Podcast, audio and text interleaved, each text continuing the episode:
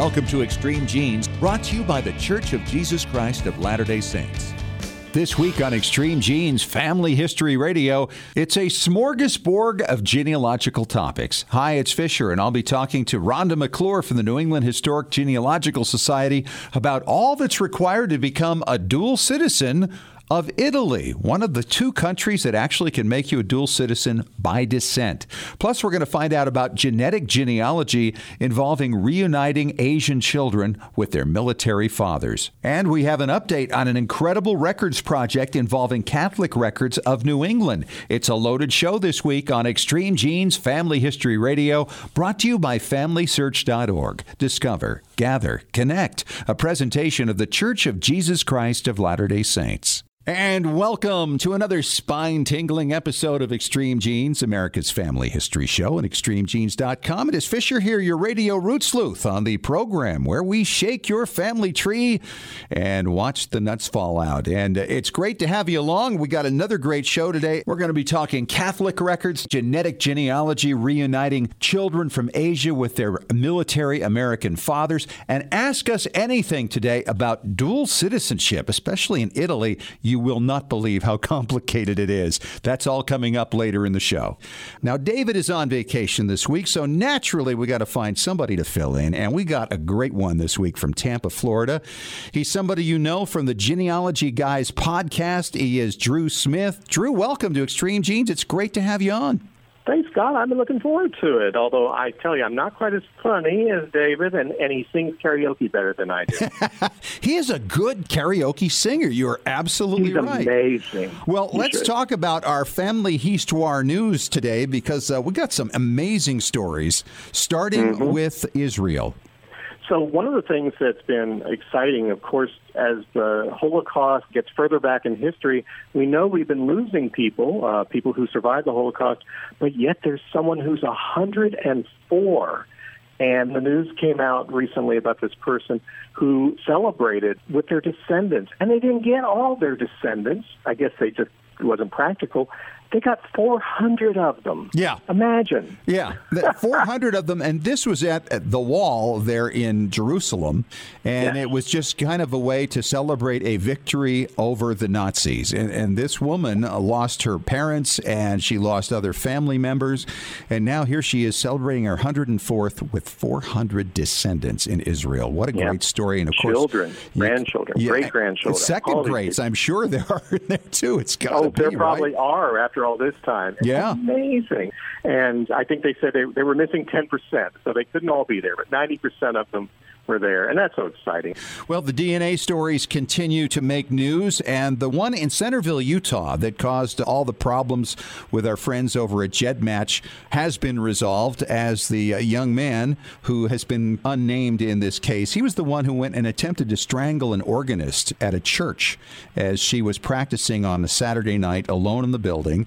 He broke in a window, and he has admitted to the crime. And the victim, amazingly, in the courtroom, forgave him and just said, I uh-huh. have been praying for you, but I also want you to know that I have lived in fear ever since you did this, not knowing if you might be coming after me again. So she can rest assured that she's quite safe now. But what a story, and of course, solved through genetic genealogy once again. And it was kind of unique because most of the stories we've been hearing about have been mostly cold cases. This was a unique case. This had just happened. This was not a cold case. With the concern that, particularly because it was a young person who did it, that what if he does it again? That's it. and, and this could happen. So this kind of changed the whole look at how this tool might be used. Well, and this is, of course, as a result of the fact that it's a new tool and things evolve and things change. And you know, the opt in for GEDmatch had to come eventually, and, and that's what has taken place. But it's great to have this resolved because this was not just a simple assault as it was often portrayed in the Oh, no. media. This No. was really an attempted murder. She passed out three times and somehow survived this attack. And so glad to see that that has been taken care of. Well, shall we go across the pond now, Drew? Let's be posh and go across the pond, uh, Scott. I'd like to do that. So, you, you talk about the old royalty here, and I'll talk about the young royalty. How about that? There we go. Okay, let's start with King Edward VIII. Now, before he was King Edward, he was known as David.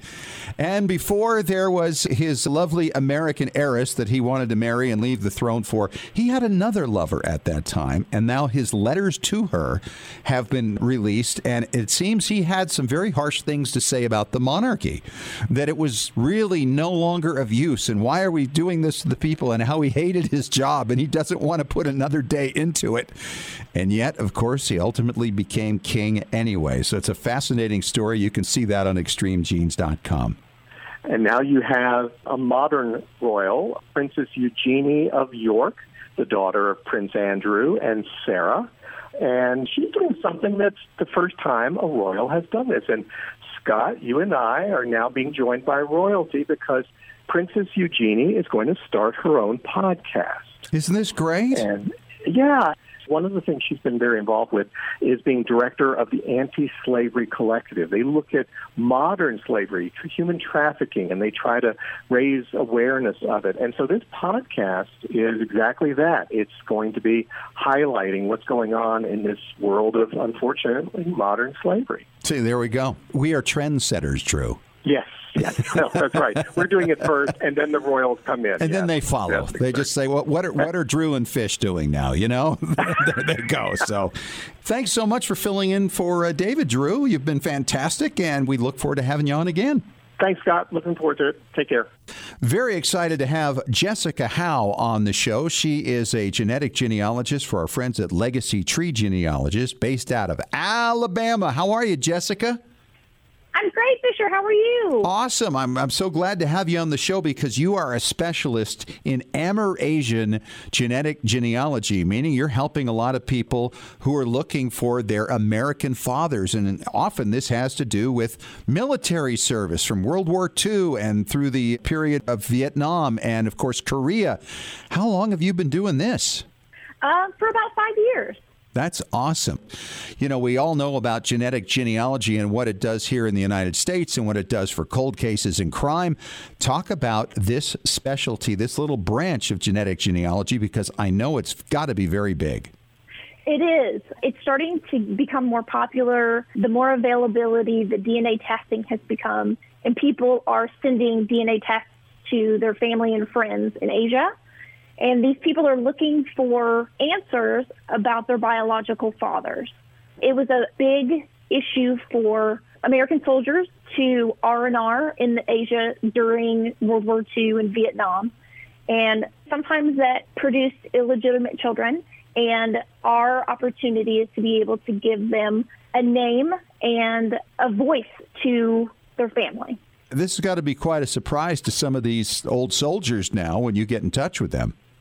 It is, yes. A lot of times it comes out of the blue, but they've handled it pretty well. Every person that we've had an opportunity to help, we've explained the situation and they've been welcomed with open arms. Isn't that great? And and I've always seen that even here in the states. I mean, most cases work out pretty darn well. I mean, there are some and they get announced pretty loudly sometimes that don't work out so well, but the overwhelming majority do, and I think that says a lot about our society, don't you? I do. In the time that we're living in right now, any time that you can bring joy and, and happiness and closure to someone, then that's all that we're about. Exactly. Well, let's talk about some of these cases that you've dealt with here. I know you had one recently in Taiwan. Tell us about that case.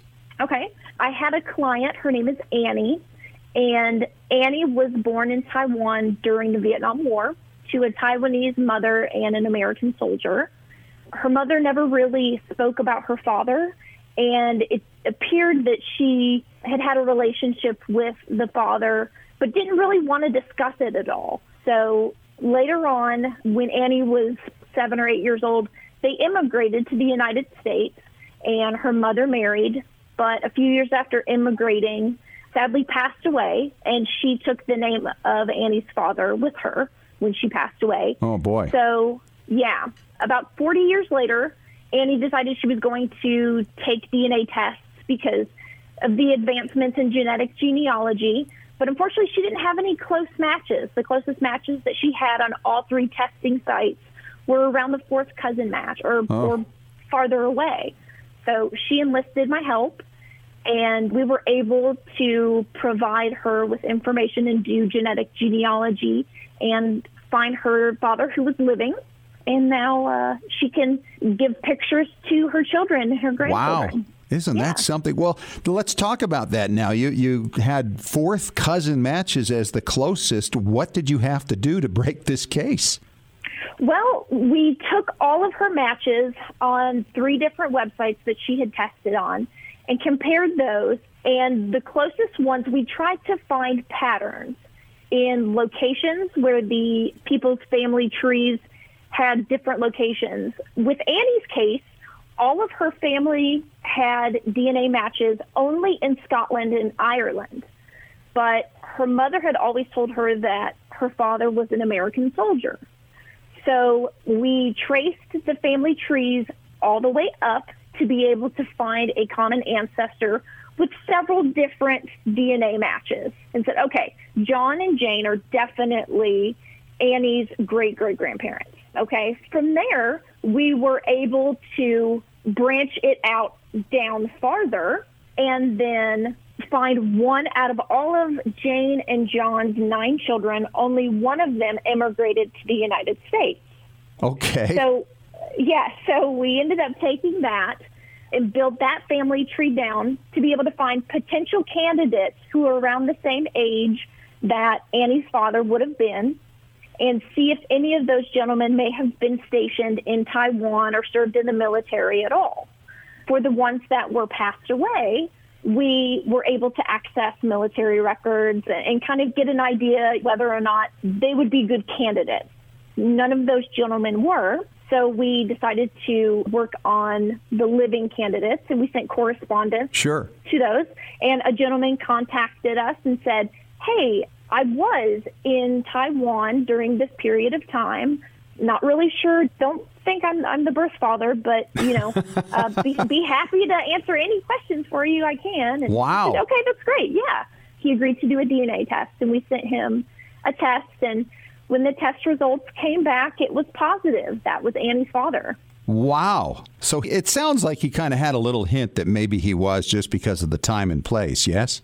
Um, actually had absolutely no idea. He was totally shocked. He left about six months after Annie had been conceived and went back to the United States and had a long career here in the U.S. And he went on with his life and never really thought anything of it. And then when we contacted him out of the blue, he was really caught off guard we explained that this isn't a scam. This isn't something that we're trying to. Um, this isn't going to cost you anything. This just isn't going to cost you anything. Yeah, no one wants anything from you. We just want to be able to give her some answers. And if you're not, then that's okay. You know, we won't bother you. And if you agree to do one, that would be wonderful. Well, and not only so, that, uh, if he does the test and he's not the father, at least it gives you another test to compare against. Maybe there's a closer relationship to somebody exactly because we knew that he was definitely related to Annie, but we wanted to make sure whether it was one of his brothers, possibly, or a distant cousin. Well, uh, you know, a closer cousin. Sure, um, than what you had. Right. So, shockingly enough, he ended up being the only person we needed to test. So, you were prepared to do a lot more, weren't you?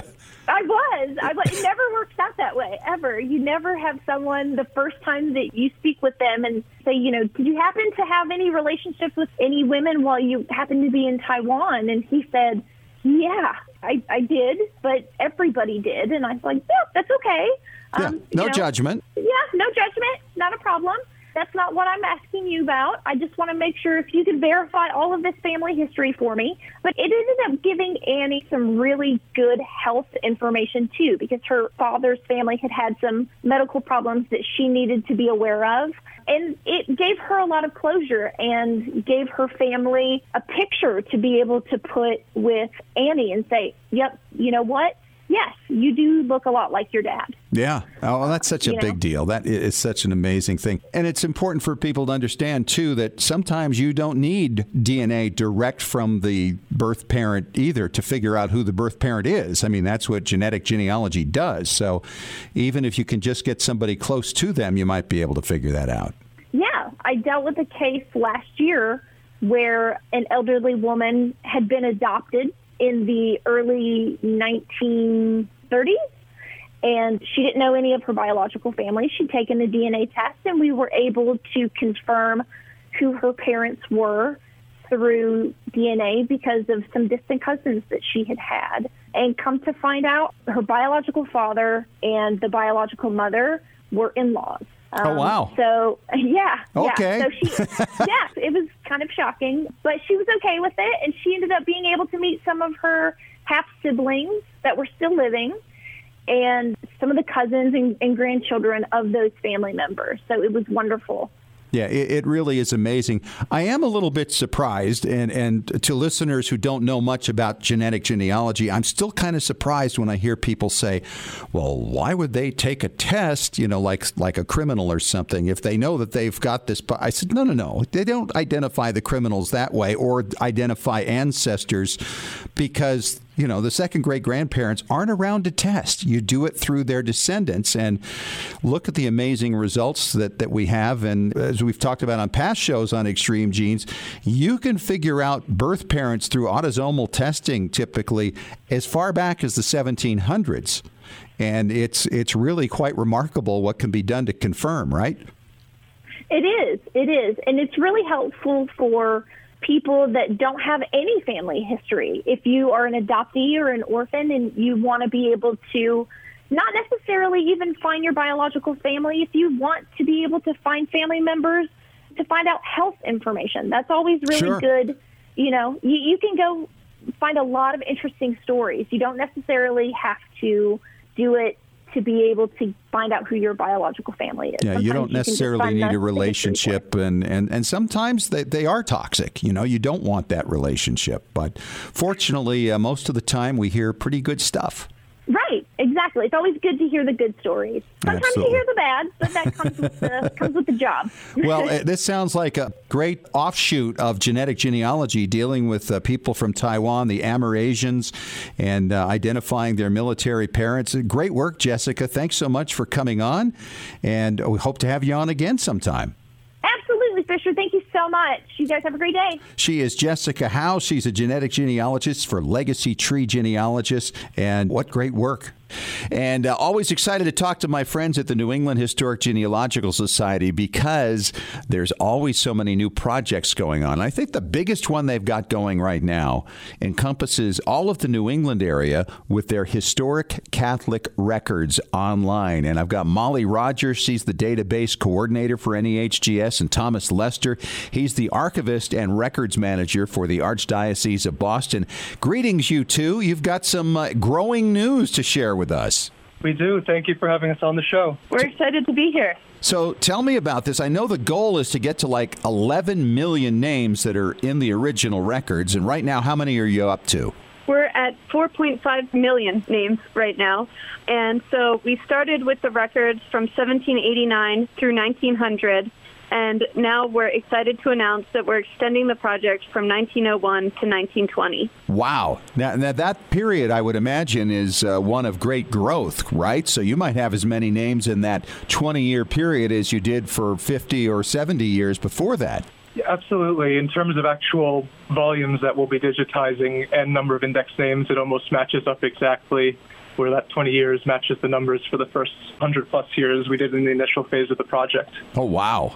And so this is going to be something also that's closer to people living now. So you might find more connections as a result of this 20 year period. Now, as you go about indexing all these records and getting them online, are they available for free? So we are currently making two different databases. The first is free, and it's image only. So that means that you can sort of browse through the images on our site, but nothing is searchable. Our second database is called Massachusetts Roman Catholic Archdiocese of Boston Records, 1789 to 1920. and it's fully searchable if you are a paying member of the New England Historic Genealogical Society. All right, two levels. So, for all these records, what can we expect to find in those, especially this new 20 year period you're working on? Well, I think after the turn of the century, so from 1900 to about 1920, you start to see new waves of immigrants arriving. Obviously, Irish immigration was kind of the focal point of the 19th century, but now you see new groups arriving. So you'll see people arriving from Italy, Poland, Lithuania, Portugal. And so I think this is going to broaden the interest to a lot of people who have ancestors from those countries and that arrived in the area during the first two decades of the 20th century. Does this cover New York quite a bit as well? Uh, we don't see too many from New York, but the earliest records, the Diocese of Boston, when it was created, covered all of New England. So some of those earlier records cover all of Massachusetts and, and the other New England states, including Indian missions as well. Oh, wow. So when we hear Boston, the Diocese of Boston, we're not talking about that limited area. You're talking about all of New England. And of course, people who came to New England who were Catholic and, and were married or christened or buried at that time, they might show up in those records, correct? Yeah, the most common record types that we're digitizing are baptisms, marriages, and confirmations but some parishes also have death records and, you know, maybe sick calls. So there's a variety of different record types. Parents on there? Origins? Mostly, it's sort of every parish does it differently. So if it's baptisms, they definitely have parents. If it's marriages, you're never quite sure whether they recorded it or not. and again, for the place of origin, sometimes it might be just their address in Boston, and sometimes it's the county that they came from in Ireland. It really depends on who was keeping the records. Right. So you can find them. It's just kind of a potluck kind of thing. Yeah, it depends on who was recording the parishes, what the standards were at the time. I'm sorry, who was recording the, um, the entries. And then also, as you do move into the 20th century, you actually see on the pages they go from just using a blank notebook where they're recording the basics to a notebook they purchased where there was a template printed, and that prompted them to fill in places of origin, occupation, parents, and so whoever was entering the records was guided along. As you kind of move forward in time to more recently, they become more robust. So it gets a little more uh, detailed as we get into this next period. Uh, absolutely. More consistent across the board as well. Sure. These are all arranged at the church and parish level. Okay, so you could actually go and then find perhaps government records then of the same thing afterwards if you find their name in the database. Yeah, we've tried to compare sometimes uh, different immigrant groups, like are they in both the church records and the state vital records? And sometimes it's very clear they kept their records well, everyone's there. And occasionally we've had trouble finding them in the state records. So I think these church records are really important in those cases where maybe this is the only record of that child. Uh, now, why would it be that they would be only in the church record but not in a state record? Just out of curiosity. Uh, we speculated a little bit. I think some of them, especially if they recently arrived to the country, they may not have known. They had to report it to a civil authority. And they may have just seen doing it in one place, doing it at their church when the child was baptized. That's sufficient enough. I think when you work with the records, there's so many different steps in the record taking process where something could have gone wrong sure. that sometimes it's hard to know. And yeah. even the records in both places, you'll see you know small discrepancies in terms of spelling or date of birth might be off by one day. So uh, that's not uncommon to find either. Oh yeah, well you find that in, in pretty much everything. So how many volunteers do you have working on this thing right now? We have about 100 volunteers. Some of them come into our research library on Newbury Street in Boston, while others work remotely from their computers all across the country. That's great. So you got uh, probably Catholics and non-Catholics working on it. And how long do you think it'll take to complete the uh, the project, at least this next phase, to get it from 4.5 million up to 11 million? We're hoping to complete that phase by 2024. And then I think with this next update, we're going to double that number again. And honestly, that might take us till almost 2030. It's a lot of. Oh, names. wow. uh, it's a lot of stuff. you need more volunteers. That's the deal. yeah. Can we help you with that? Um, my colleague Rachel Adams is the Database Services Volunteer Coordinator, and so she's always looking for more volunteers and can explain the project to people and get them started if they're interested. Okay, so Rachel Adams, if somebody wants to volunteer, how can they reach her? Her email address is rachel.adams at nehgs.org. All right. That'd be really useful. So ultimately, then, after you get up to the next 20 years, are you going to continue beyond that from 1920 forward? Well, I think we have quite a bit of time, at least a few years, until we get to that point and we're almost done scanning everything through 1920. So right now we're just kind of getting started on this next phase of the project and, you know, three, four years down the line when that's complete, I think we can kind of reevaluate the landscape at that time and, and see if it's the right decision to move forward. But we're very excited about getting this next phase started. Absolutely. So, Thomas, you've been working on this for a long time. So have you, Molly. Tell us a story of something somebody has found that really made an impression on you. I think one of the most exciting things one of our patrons reported, she has been looking for a marriage record for many, many years. She has actually visited Thomas in the archive at Braintree in person. She looked in all the right places and she could not find this record. And once we had the volumes indexed, it turns out that this marriage record was scrawled at the bottom of a baptisms book. So she was finally able to find that record where it was it, totally in the wrong place. Totally in the wrong place. Yeah, that happens now and again, doesn't it? And it's just such a shock and such a pleasing thing, but it kind of makes you mad too, doesn't it? Yeah. Well, guys, good luck on this. It sounds like you're you're really rolling along now with this next phase. 4.5 million records right now in the historic Catholic uh, Records Online at nehgs.org. She's Molly Rogers, the database coordinator for the project. He's Thomas Lester, the archivist and records manager for the Archdiocese of Boston. A great project. It's going to go on for a long, long time. If you want to volunteer and help make this thing happen, as you heard, you can do that at rachel.adams at nehgs.org. She can help get you involved in the project, and maybe we can move that timeline up. Thanks for coming on, you guys. Thank you for having us. Thank you. And coming up next, it's another Ask Us Anything segment as we continue on Extreme Genes, America's Family History Show. We've got Rhonda McClure on from the New England Historic Genealogical Society. And Rhonda, it's great to have you back. And our question today is from Michael in New York. And he says, How do I go about gathering the records I need to become a dual citizen of Italy? So I know, Rhonda, you're an expert in that kind of field. Uh, yes, I am. Italy, though, is a little different, as I understand it, when it comes to dual citizenship.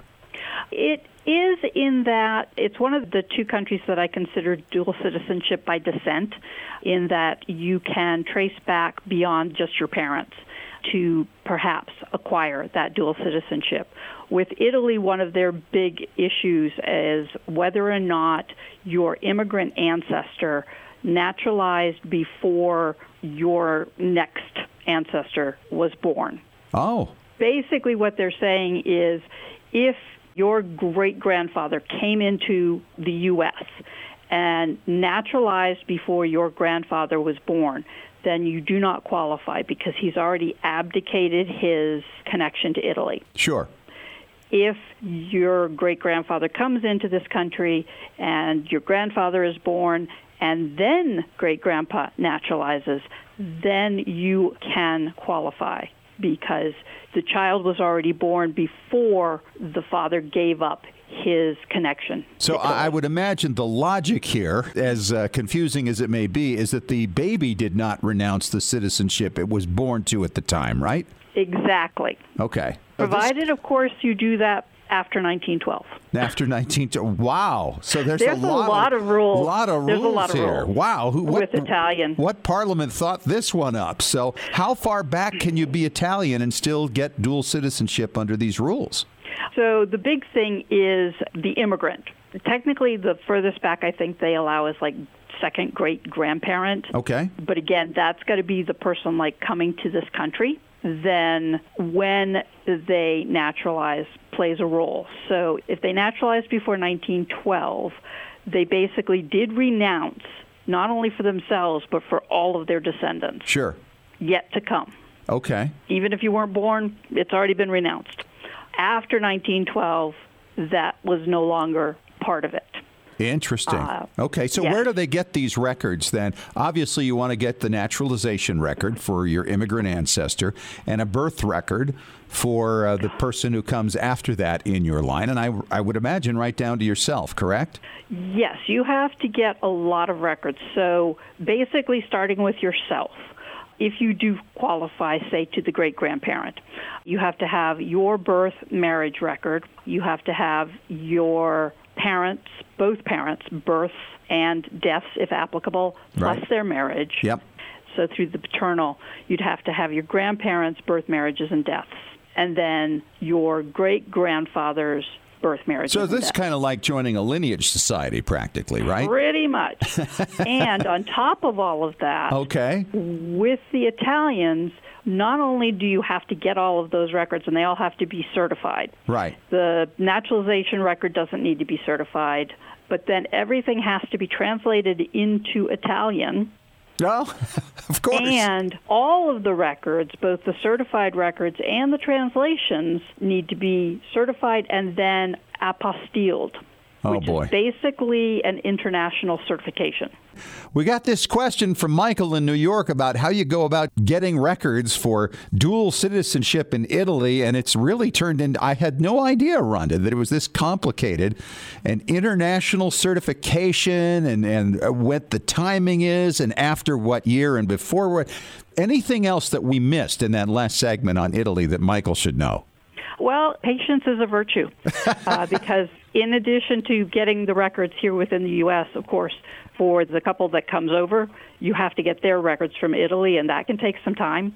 They've got a lot to do. They don't understand the big deal of this, so it could take time to get those records, again, a certified Sure. record from them. And then you have to get an appointment with the consulate. And some consulates are Wow. uh, out two to five years in getting an appointment with the consulate. I remember hearing that Mike Piazza, who's a Hall of Fame catcher who used to play for the LA Dodgers and the New York Mets, he's obviously of Italian descent, and he did this. He's got the dual citizenship, and he actually coached an Italian baseball team and uh, enjoys doing that. So it's really interesting. Any other countries with uh, unique rules here while we're on the subject? Uh, well, the only other country that allows for dual citizenship through descent would be Ireland. And they allow it provided that you have a grandparent that was born in Ireland. And for the purposes of Ireland, they consider it to be the entire island. So that includes Northern Ireland as well as the Republic. Okay, so grandparent is it. Beyond that, it's too far back. Exactly. Okay. Exactly. Any of these And- rules with uh, when they naturalized or any of that stuff? No, they do not worry about any of that information. There's a lot more straightforward.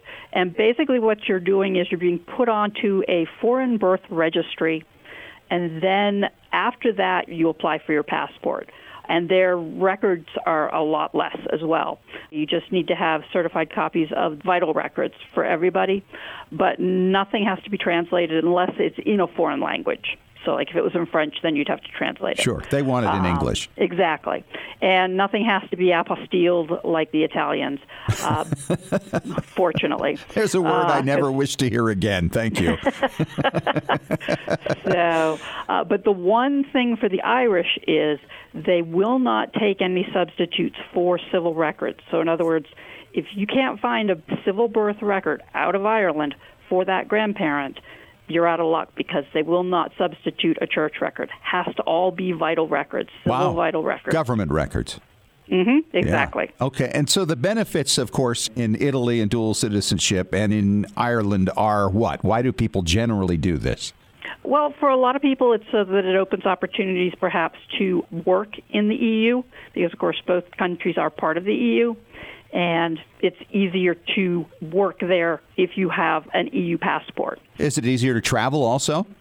I mean, it can be because you can enter in under the EU passport, so under the Italian passport or the Irish passport, rather than your U.S. passport, and then travel is easier. The downside to that is if you get into trouble in any way, shape, or form, don't call the American consulate because you did not go in as an American citizen. Oh, wow. That's so they interesting. cannot help you. She's Rhonda McClure from the New England Historic Genealogical Society and AmericanAncestors.org. Fascinating conversation. Thank you so much, Rhonda. And thank you, Michael, for the question.